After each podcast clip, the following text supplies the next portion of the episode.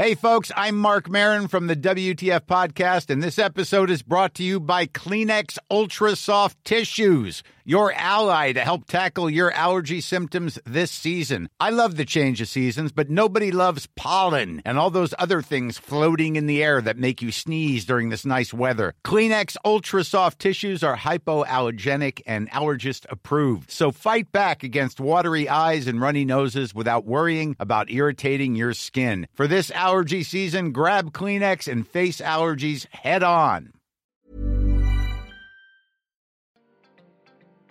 Attendre d'attendre un enfant, épisode 7. Le requin dans la piscine. Mardi 2 mai. Attente, jour 1. Enfin, jour 2 en fait, parce que, pardon, mais hier, c'était certes le jour de l'insémination, mais ça c'était le matin, et le reste de la journée m'a déjà semblé interminable. Mardi 2 mai, attente, jour 2. Je me permets de me réveiller un peu plus tard que d'habitude. Wouh, méga grasse mat jusque 7h du matin, parce qu'aujourd'hui, c'est mon jour de télétravail de la semaine. Je l'ai sciemment placé ici pour avoir un jour de plus dans le nid de ma maison. Travailler ok, mais travailler en legging et en pull loose. C'est clairement dans ma tête, mais j'ai la sensation que si je mets un jean aujourd'hui, les spermatozoïdes et les ovules vont pas se sentir suffisamment à l'aise pour se rencontrer, pour taper la discute et rentrer en collision si les affinités se créent. Je me dis, c'est un peu comme quand t'arrives à une soirée et il y a plus une seule place assise. Alors bon, c'est pas forcément très grave parce que t'es plutôt du genre à aller traîner dans la cuisine ou sur le balcon. Mais là, c'est un tout petit appartement, sans cuisine ni balcon. Et en plus, t'y connais personne et il y a plus une seule tranche de pâté en croûte. Probabilité que tu restes à cette soirée plus d'une heure trente Très faible. Probabilité que tu y chopes quelqu'un Moins 1000. Bah voilà, moi mon ventre serré dans un jean, c'est le genre de soirée que j'ai l'impression d'offrir à ces spermatozoïdes inconnus. Alors un répit de 24 heures de plus en legging avachi, ça me semble pas trop.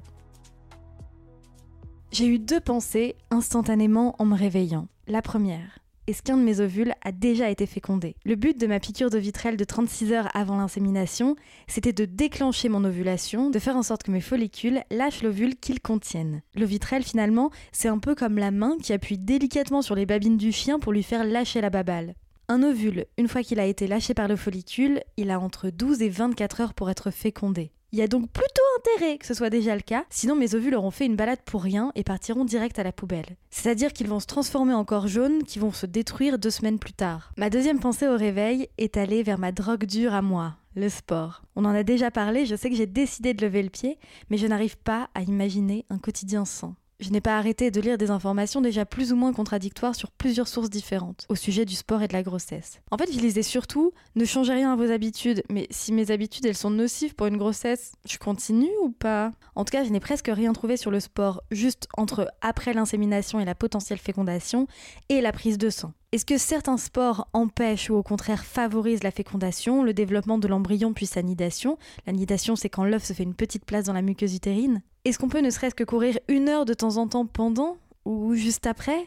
Et si oui, jusqu'à quand? Est-ce qu'il y a un sport pour lequel il y a zéro risque? C'est ça surtout que je veux. Zéro risque. Je rappelle que moi, mes essais pour faire des bébés, ils sont loin d'être gratos. Ils me coûtent bonbons. Donnés sur mon Patreon. Pardon, ça rime. Le lien est dans ma bio sur Insta, bisous. Le sport me manque déjà, celui qui me fait suer, gémir de douleur, sauter dans tous les sens, enchaîner les burpees jusqu'à ce que j'en ai envie de chialer, ou simplement courir en laissant mon cerveau jouer avec les sources de stress comme si c'était une partie de saute-mouton. Il y a rien qui va dans le sport que j'aime. Même dans le yoga, ce que je préfère, ce sont les positions de torsion où on reste longtemps dans une posture qui tire dans les abdos dans un équilibre précaire. Ça, j'ai vu au moins deux sources qui disent que c'est pas nidation friendly, donc je vais complètement éviter. Alors ce matin, je me rabatte sur une séance de yoga, mais la plus douce possible, sans même aller jusqu'au bout des mouvements complètement parano la meuf. J'ai l'impression d'avoir perdu mon temps à bouger sans bouger. Je me suis sentie un peu comme les gens qui dansent la macarena sans le vouloir vraiment, parce qu'on les a traînés sur la piste de danse au mariage de leur cousin alors que le plateau de fromage venait d'être servi. Ça pourrait presque me rendre frustrée et irritable. Et pourtant non. Parce que ça mise à part, je suis détendue et heureuse. Je bosse, je descends me faire des infusions en chantonnant, j'attrape même ma meuf à un moment, en attendant que l'eau bout, pour danser doucement avec elle au milieu de la cuisine, ce qui n'arrive d'habitude jamais à l'introvertie trop consciente de son corps que je suis. Clémence trouve que je rayonne et c'est vrai, je le sens. Tout me semble à sa place. Tout me semble juste. J'ai attendu si longtemps de faire ce que mon corps est, je l'espère tellement, en train de faire que maintenant, maintenant que je suis dans l'œil du cyclone, je me sens plus stable sur mes appuis que jamais. Milieu de la matinée, nous sommes à tout juste 24 heures post-insémination, et mon esprit peu rationnel et moi sommes déjà au taquet pour repérer le moindre signe de grossesse. Comme si c'était possible qu'à ce stade-là, on puisse déjà percevoir des symptômes. Pour l'instant, mes symptômes sont les suivants. Mon chat s'endort contre mon ventre pendant que je micro-sieste en position fétale et je pense à toutes ces histoires que j'ai vues sur internet de chats qui devinaient la grossesse de leur propriétaire bien avant les principaux concernés. J'urine un tout petit peu plus que d'habitude. Alors ok, j'ai bu un litre de tisane drainante ce matin, mais si ça se trouve c'est que j'ai un polychinelle dans le tiroir, on sait pas. Voilà. Euh, bon pour l'instant c'est tout ce que j'ai comme symptômes. Ça fait franchement pas beaucoup. Je décide donc de me remettre au travail, non sans m'être préparé une autre infusion à la camomille et à la fleur d'oranger. Je remonte à mon bureau, j'en bois une gorgée. Je repose ma tasse, interloquée. Je regarde mon écran d'ordinateur, je reviens sur la tasse, je reprends une gorgée. Faut bien que je me rende à l'évidence. Ma tisane a un goût de pâté. Pas banal ça. Pour être sûr, je descends précipitamment les escaliers pour aller faire vérifier à Clémence, qui goûte à son tour mon breuvage, contrainte et forcée par mes yeux pleins d'espoir. Ah non, non, non, ça a un goût herbacé. Je crois pas que ça sente le pâté, qu'elle dit. Ok, mais pour être tout à fait transparente avec vous, je me dois de préciser que ma compagne est végane depuis 15 piges et que bah, le goût du pâté, elle l'a plus tellement bien en tête. Alors je choisis quand même d'y voir un signe. C'est sûr que quelque part dans le monde, une femme enceinte depuis 24 heures a réalisé que certains goûts avaient été altérés.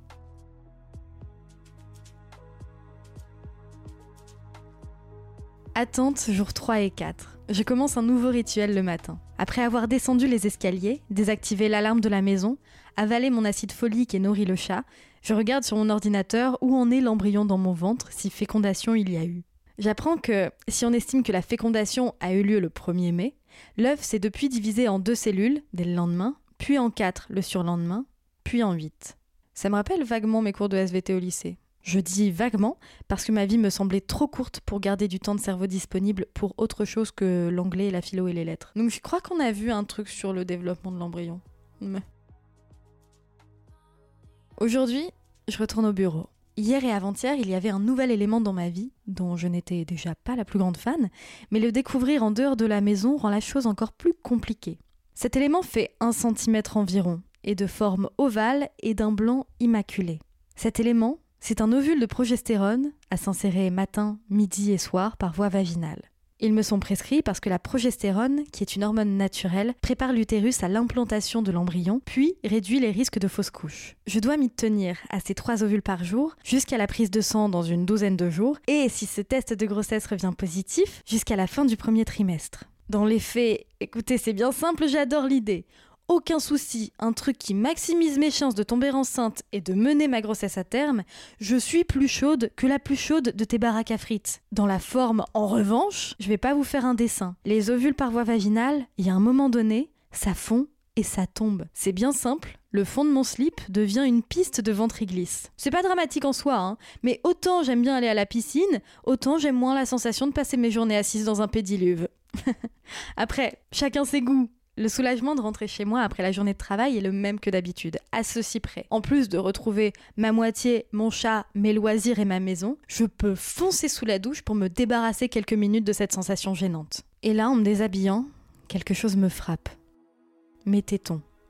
Alors, pas littéralement. Hein. J'ai ce qu'on appelle une petite poitrine. Alors d'ici à ce qu'elle puisse me gifler, on a un peu de temps. Hein. On verra ça venir. Non, ce qui me frappe, c'est le changement. Mes tétons me semblent plus gros, plus durs et plus foncés. J'ai une boule d'optimisme qui croît dans mon sternum. Le changement de couleur des mamelons, c'est considéré pour beaucoup comme le premier symptôme de grossesse. Et si ça avait marché? Attente jour 5. Si tout va bien, mon embryon est au stade dit de la morula. Mignon, on dirait une petite plante. On est vendredi et ce soir, c'est mon premier apéro. C'est mon premier apéro depuis l'insémination. Hein, c'est pas mon premier apéro de ma vie. Enfin, si vous avez écouté les autres épisodes, vous savez que l'apéro, c'est quand même ma raison de vivre en fait. Je suis de bonne humeur, je me sens un peu serrée dans mon jean et dans ma brassière. Il fait beau quand je sors du bureau et je pars retrouver les copains en terrasse. Alors, d'emblée, j'ai un pavé à déposer dans la mare. Les bars sans bière sans alcool qui tiennent la route, même plus je leur cause. Sans déconner, je compte pas m'arrêter de fréquenter les établissements de nuit pendant 9 mois, mais je compte pas non plus boire de la limonade et du jus de tomate tous les jours, hein. Il y a une gamme dingue aujourd'hui de bières sans alcool. La chouffe, elle est super. Même Lidl a une bière sans alcool qu'on dirait une bière de soif hyper rafraîchissante. T'as carrément des craft IPA sans alcool qui sont incroyables. Il y a Bruxelles Beer Project qui fait même pas une mais deux bières à moins de 0,4 degrés. Et t'as des bars, quand tu leur demandes un soft, ils te sortent un jus d'orange marque pouce. Mais qu'est-ce qui tourne pas rond?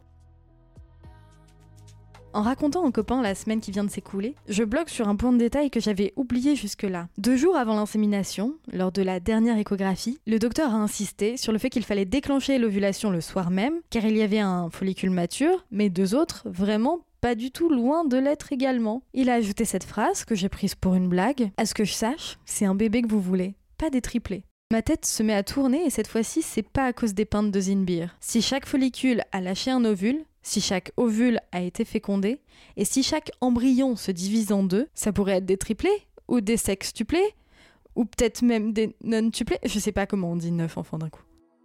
Quelle histoire ça encore? Le lendemain matin, c'est une toute autre ambiance. Je me suis réveillée avec un mauvais pressentiment. 6h34, les yeux grands ouverts, j'ai vaguement essayé de faire de la cohérence cardiaque mais rien n'y a fait, et puis l'envie n'était pas là. Je me suis acheté la jolie robe que j'ai repérée hier, et bien que je fasse attention à ne pas déconner sur la fast fashion, je me dis que c'est un bon investissement. Elle pourrait m'aller, enceinte comme pas. Je me suis réveillée avec un mauvais pressentiment ce matin, avec une boule dans la gorge qui ne me quitte pas près de trois heures plus tard. Une boule dans la gorge et une pointe de mauvaise humeur. Je me sens comme si j'étais en début de syndrome prémenstruel. En termes de timing, il est possible que je sois en début de syndrome prémenstruel. Et qui dit syndrome prémenstruel dit pas d'embryon nidation et donc pas de grossesse en cours. J'ai un vide immense, soudain.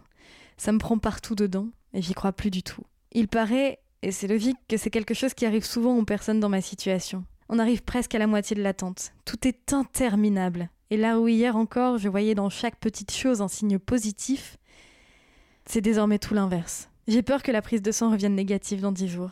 J'ai peur de ne pas savoir gérer la déception, alors, alors c'est comme si je la subissais déjà, violente, comme un coup derrière la tête. À ça s'ajoute la crainte, en étant aussi négatif que je le suis ce matin, d'avoir une mauvaise influence sur l'embryon, s'il y a embryon, et qu'ils se disent Olé, c'est tendu ici, je me barre. Ah alors je sais, c'est hyper précoce un embryon capable de faire preuve de libre arbitre, mais me demandez pas d'être logique quand j'ai le cerveau en surchauffe.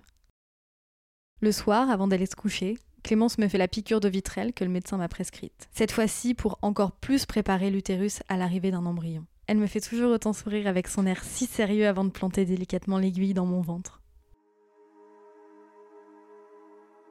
Attente, jour 7.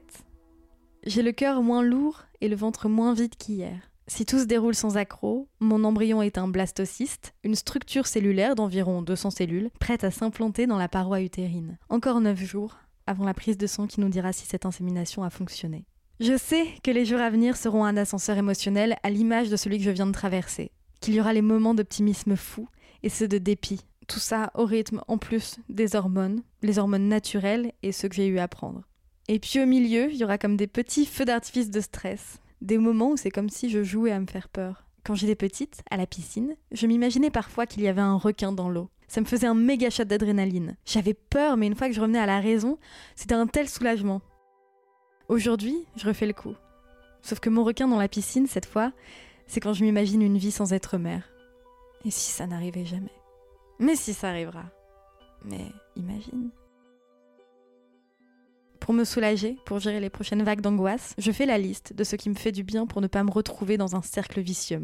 Un mix entre le cercle vicieux et le somme. Petit 1, ma meuf. Bon, ça, je peux pas vous la conseiller, à vous, mais. Elle est hyper optimiste et joyeuse et à l'écoute. Je prends conscience d'à quel point l'entourage est important. Dans mon cas, mon entourage, c'est ma famille, c'est mes amis et c'est ma meuf. Ça me soulage tellement de partager mes états d'âme et mes craintes sans peur qu'elle me juge sans peur d'avoir l'air ridicule à pleurer devant elle. Ça me fait du bien de verbaliser la tristesse d'anticipation et la peur. En plus, elle est trop forte, elle me connaît presque autant que je me connais, et elle parle tellement bien. Elle a ce don pour m'aider à prendre du recul. Elle me dit des trucs super intelligents comme Tu ressens des émotions fortes, c'est normal, et ça, plus les hormones que t'as prises, c'est comme jouer avec des allumettes à côté d'une botte de foin. C'est pas conseillé de jouer avec des allumettes à côté d'une botte de foin. Elle a raison, hein. elle est trop forte.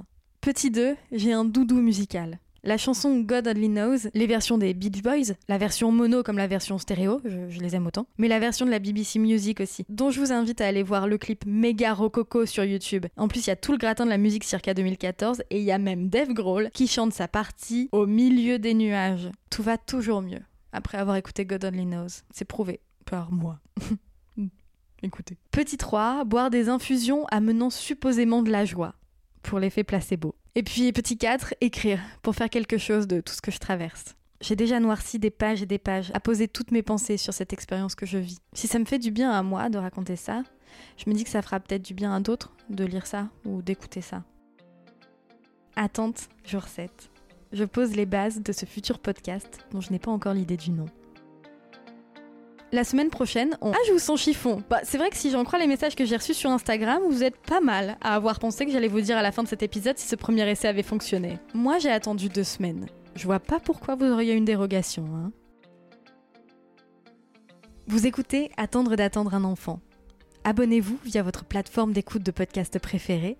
Laissez 5 étoiles et un commentaire si ça vous dit. Suivez-moi sur Instagram, du bas pour qu'on continue la discussion ensemble et surtout, partagez-le en en parlant autour de vous ou sur vos réseaux sociaux. J'en profite pour rappeler un point important. En France, les femmes seules et les couples de femmes ont désormais le droit de fonder une famille par PMA, le droit certes, mais pas les moyens. On manque cruellement de gamètes en France. Le meilleur moyen de remédier à cette situation, c'est de lever le tabou, de se renseigner, d'en parler autour de soi et, qui sait, si vous le pouvez et si vous le voulez, de donner vous-même. Si ça vous intéresse d'en savoir plus sur le sujet, visitez les sites dondespermatozoïdes.fr et dondevosites.fr. Aussi, ce podcast est rémunéré par vos dons. Si vous le pouvez, et si vous le souhaitez, devenez contributeur ou contributrice officielle à mon Patreon. J'ai mis un seul niveau à 3 euros pour l'instant, je ne sais pas à quel point c'est trop ou pas assez, mais vous me direz. On se retrouve la semaine prochaine pour un nouvel épisode, et en attendant, prenez soin de vous.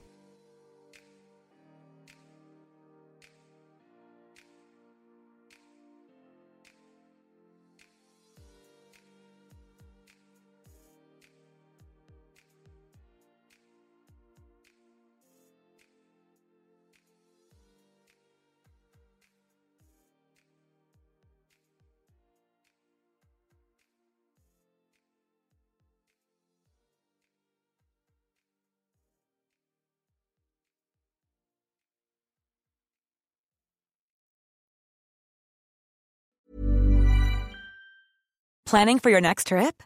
Elevate your travel style with Quince. Quince has all the jet setting essentials you'll want for your next getaway, like European linen, premium luggage options, buttery soft Italian leather bags, and so much more. And is all priced at 50 to 80% less than similar brands. Plus, Quince only works with factories that use safe and ethical manufacturing practices. Pack your bags with high-quality essentials you'll be wearing for vacations to come with Quince. Go to quince.com slash pack for free shipping and 365-day returns.